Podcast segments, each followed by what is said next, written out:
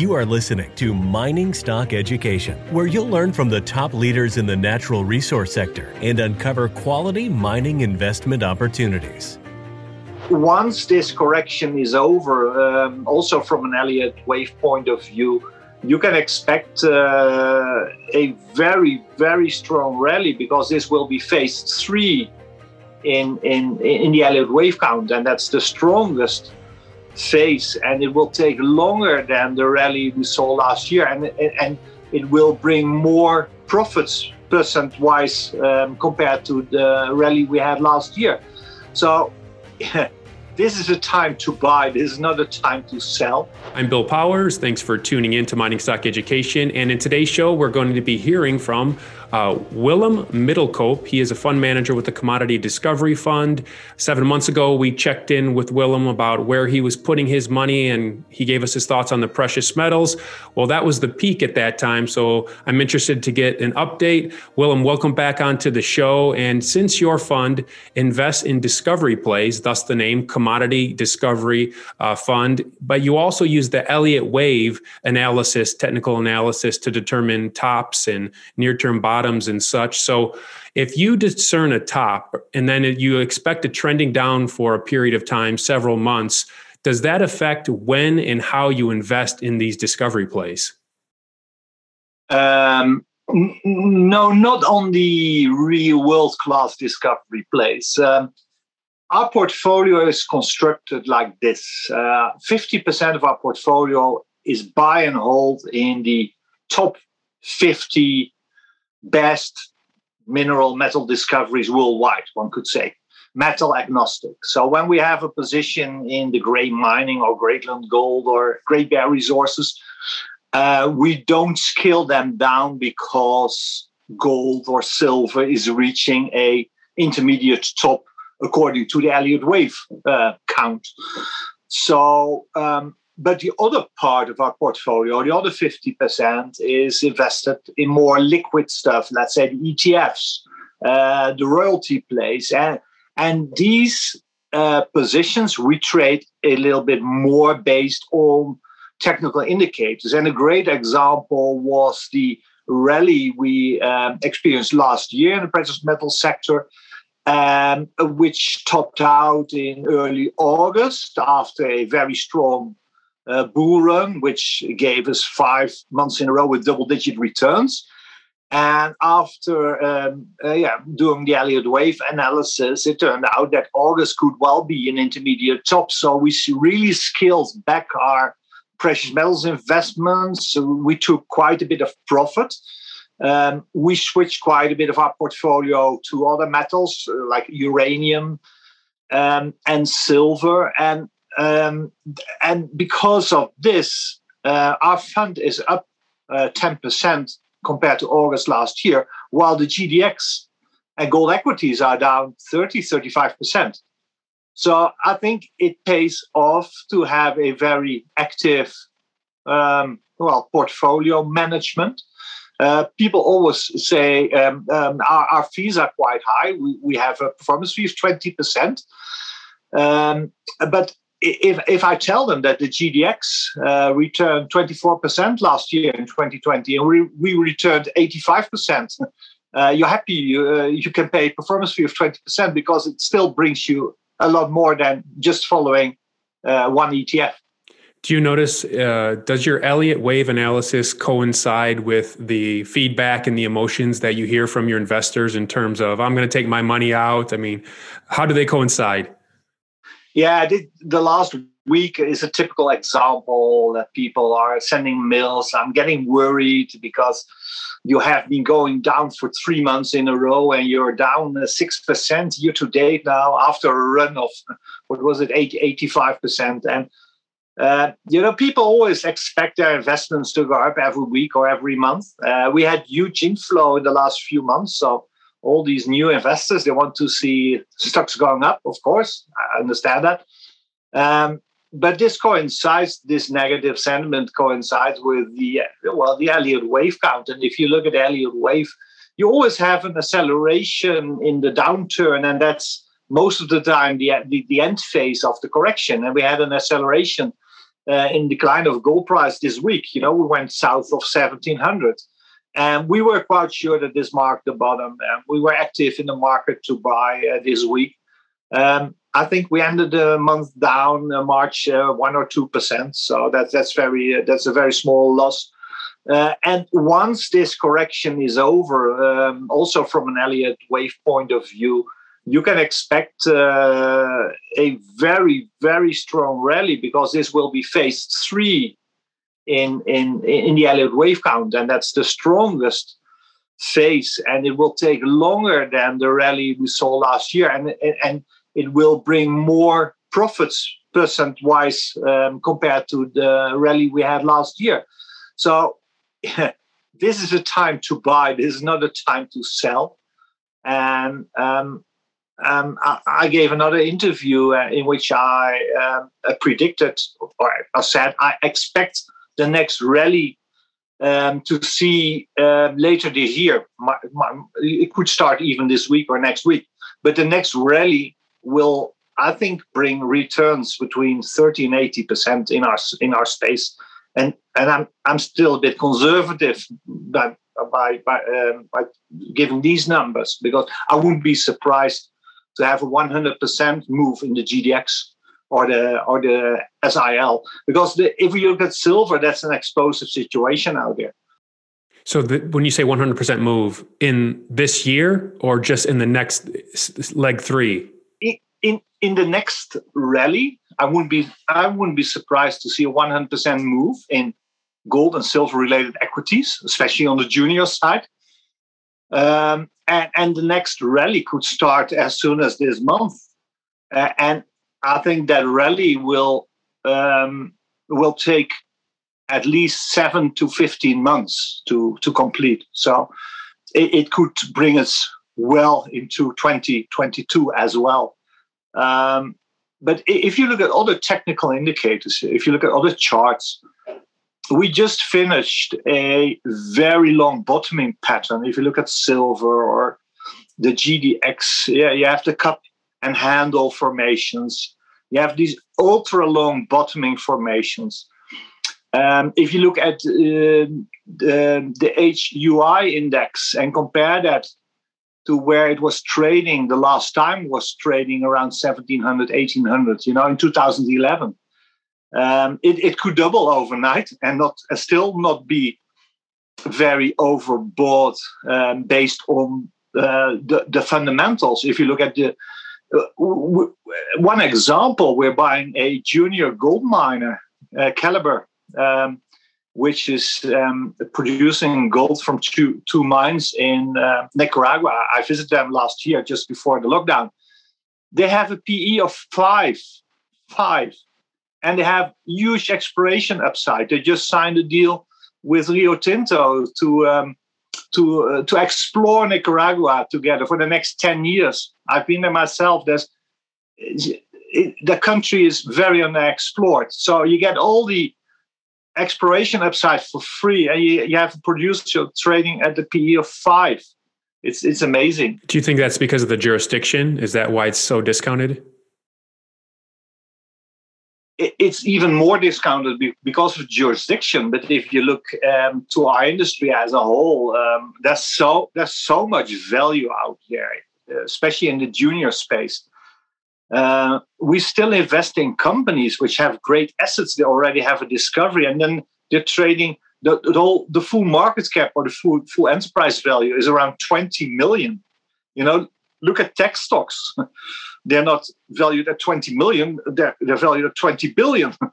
um, uh, so th- there's such a strong undervaluation in commodities. And Um, actually, we follow one indicator closely, and that's um, the valuation of commodities compared to uh, S and P five hundred. We made a one hundred year low in November twenty twenty, a one hundred year low in the valuation of commodities compared to the S and P five hundred.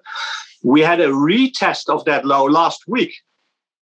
So, yes, last year we had an eighty-five percent return. And you can still invest. You can still start investing at one at a hundred-year low valuation in, com- in the commodity space. So it's insane, especially especially if you, if you take in, into effect the amount of money creation.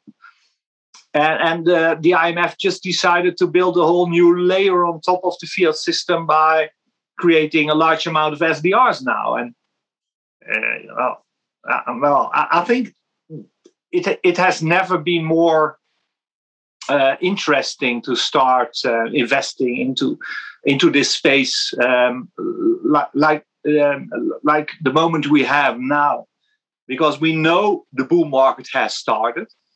Um, you didn't pick the exact bottom, but you're very close to the bottom, and the, the upside is, is incredible. And yeah, sorry for my long answer, but it, I, I just um, was reading a study by Bloomberg this morning. There has been a seven-year production deficit in palladium. There has been a five-year production uh, deficit in platinum.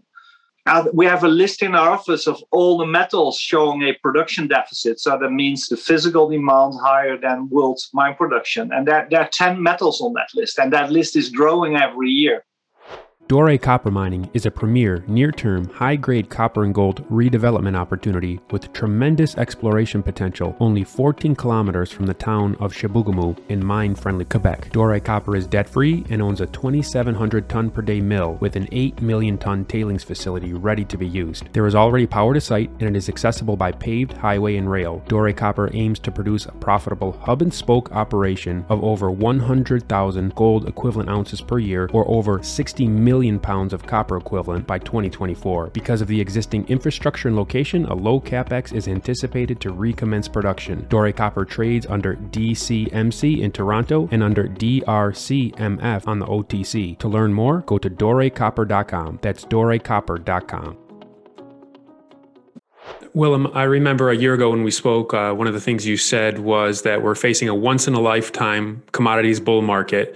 And uh, I've talked to several people over the last few months, and the jury is still out for a number of, number of them, analysts that focus on commodities, and they're not convinced that we're going to see a commodity super cycle. And they're not convinced, some of them, that we're going to see high inflation. So when you look at your thesis and your expectation as you're laying it out, what would be possible weak, weak links in your thesis if you had to identify them yourself? There's only one risk, and that's a deflationary collapse. And we all know it, it ain't going to happen because central bankers, you know, we had a deflationary collapse in two thousand eight. We had a deflationary collapse in March last year. And you know what central bankers do? They will double down. They double down. Look at, look at the growth of central bank balance sheets after the corona crash of last year. It was times three or five compared to after the Lehman crash.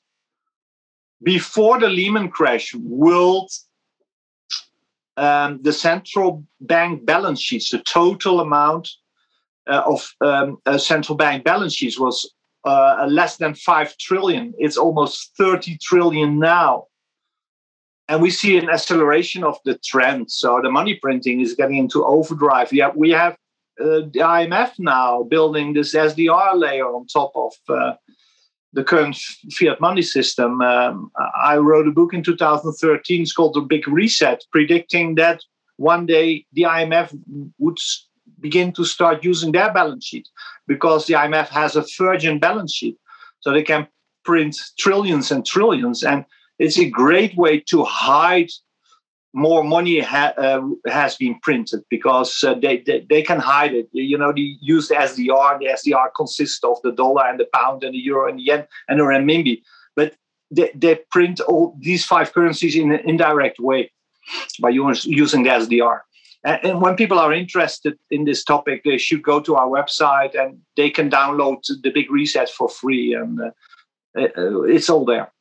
So you look for world-class discoveries, and in, in the past you've told me you're commodity agnostic. Obviously you focus on the precious metals for the monetary reasons, so you're bullish there, but have you invested in any niche metal uh, discoveries recently?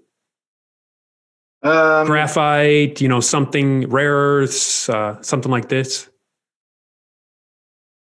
We have been quite active with some um, investments into the graphite space and uh, rare earth element space in the last few years.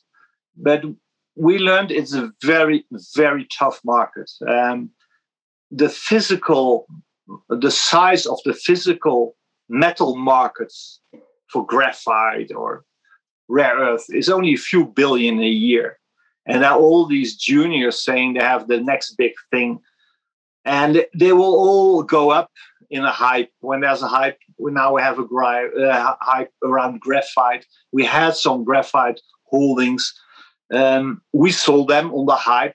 Um, so I, I, I wouldn't advise investors to um, to invest in exploration companies working on these kind of metals, because it's very difficult uh, to do good research, even for us as people to understand who the winners.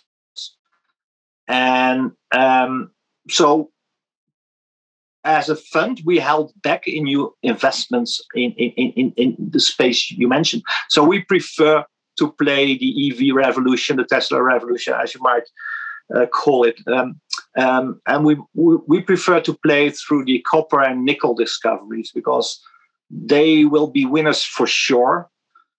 And um, these markets are much more mature. And there are, of course, always major companies willing to buy these assets. And Blackstone is a great nickel discovery um, in Asia. That, that's, that's, that's a great company. We're adding to that one. And and we like the big copper discoveries. And, um, um, well, that's why we focus on. What about Chalice, uh, that discovery in Australia? Are you in that one also? Yeah, yeah. Amazing discovery, uh, P G Ms and nickel and copper. Um, but if you look at valuation, it's uh, almost two billion dollars now.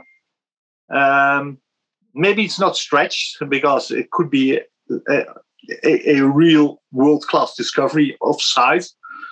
But we took uh, quite a bit of profit on that one. I think we sold eighty percent now. Um, we still have a position, because uh, yeah, all well, this could be the new Voisey's Bay, but um, the jury is still out, of course. Uh, but once a junior exploration company has seen the run from thirty, forty million towards one billion, we always start to take a lot of profit, because it, it's very difficult for a junior exploration company um, after a discovery from run to run from one billion to two billion or three billion. So you don't have a, a, a ten bagger anymore after you reach one billion.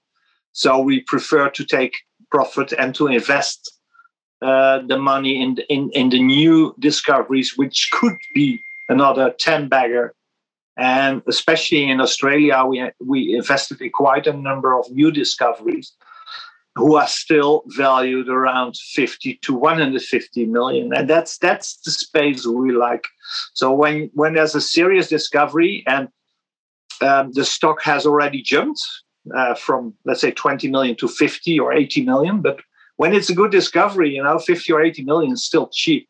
So we like the run from one hundred million to to half a billion or, or one billion. That's what that's what we focus on. And one more question before you go, Willem. Uh, could you describe to us the deal flow that's being brought to you? How would you assess the quality of the deal flow since you've been at this now for about fifteen years? Yeah, that that it, it's it's almost troubling, the amount of deals we get uh, thrown at us. And Um, Um, we start to be real picky. Uh, we did a large number of private placements in April, May last year.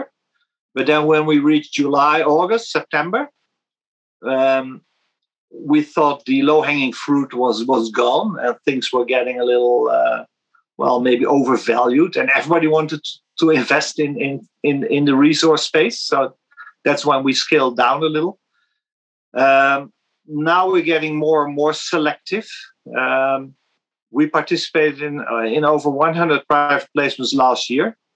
Um, I think we've done thirty in the first quarter this year, but we want to end the year maybe sixty or seventy private placements. So we, we're getting very selective. And because our fund has grown quite a bit from fifty million Canadian last year to over one hundred seventy million Canadian now, uh, our ticket size becomes larger.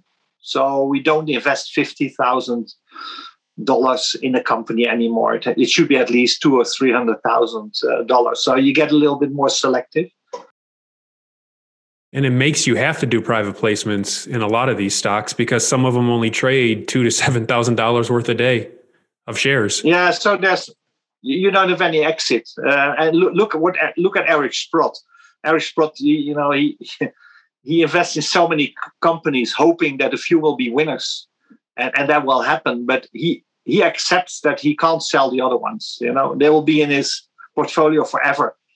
But he he is he is investing for his family office or for his for his own book, and we are investing uh, for um, fourteen hundred high net worth investors. And we can't have all these positions in our portfolio, which we can't sell anymore. So we, we will never take that approach. So we're a little different than Eric Sprott. We often are joining him in um, private placements. Uh, we try to be more um, like a lead investors in, in, in, like a lead investor in certain private placements. We want to be more active instead of, uh, of reactive. So we want to start to initiate our own deals, um, and uh, well. Um, We could use a little help in that respect, um, because I think there's a lot of money to be made if you um, if you initiate your own deals, in which you can ask for a full warrant and you help selected companies um, to become more successful. And as part of your negotiations, do you say, you know, we're going to give you two million, but you have to cap this raise at five million? Because I've seen the lead orders and then the whole placement, it's the terms are too good. And so it ends up being too dilutive sometimes. Yeah. Um, well, of course, as an investor, you're on the good side of the trade when you can say to a company, we have two million available for you, but then we want um, Uh, a deal which is, um, well, very beneficial to us. That's the way Eric Sprott, Eric Sprott works. You know, uh, if Eric Sprott enters a um, private placement, um, he has a profit almost right away because he always enters um, below the level the stock is trading at. He always gets the warrant, and often because Eric Sprott makes the deal, Uh, many other investors think, um, follow him and think that's that's a great company. So when you grow the fund like we have done in the last few years, you get more power in the markets and you can build almost uh, your own success when you work together with good juniors. And I, I hate I hate to play the, uh, the the Vancouver games in which you Uh, finance uh, lousy companies, but just for the cheap paper. So we, we will only invest in very strong companies and very strong projects. Excellent. And your website again is, is it c d fund dot com? Yeah. And if you uh, Google for Commodity Discovery Fund, you will uh, always find it. Excellent. Well, Willem, I know you were on a ski break. You beautiful cabin there you have in Switzerland. So thanks for taking time out of your day to speak with me. Well, today I've been on the slopes. There was the very first uh, time in a few weeks because uh, I have Bloomberg here in the office. Uh, so this is where I work. Um, so don't get the wrong impression. You're still working. Yeah. A yeah, little work, a little play. Well. twelve, twelve hours a day at least. Okay. Well, you need to uh, decompress, right, on the slopes, you know, to deal with yeah. the stress. All right. Well, thank you for coming on today's show. Thank you again.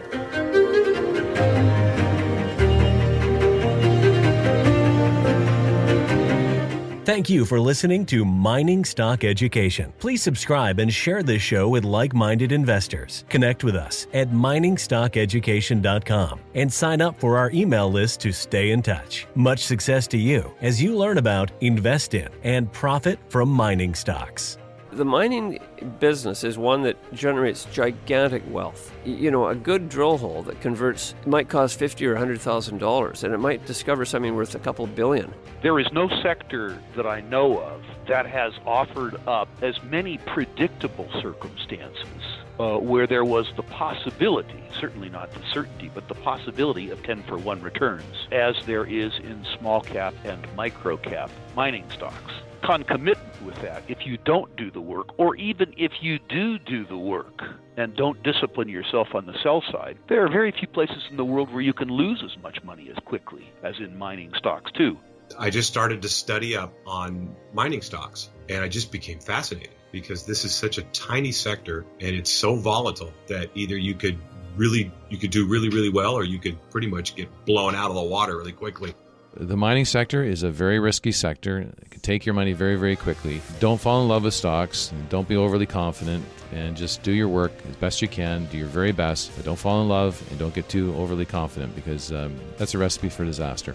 I have met, you know, professional retail investors that have made a tremendous amount of money on the junior mining space. Some of them aren't accredited, and they just they spend their days researching, talking to people, being on the phone, being pouring through financial documents, but it requires commitment.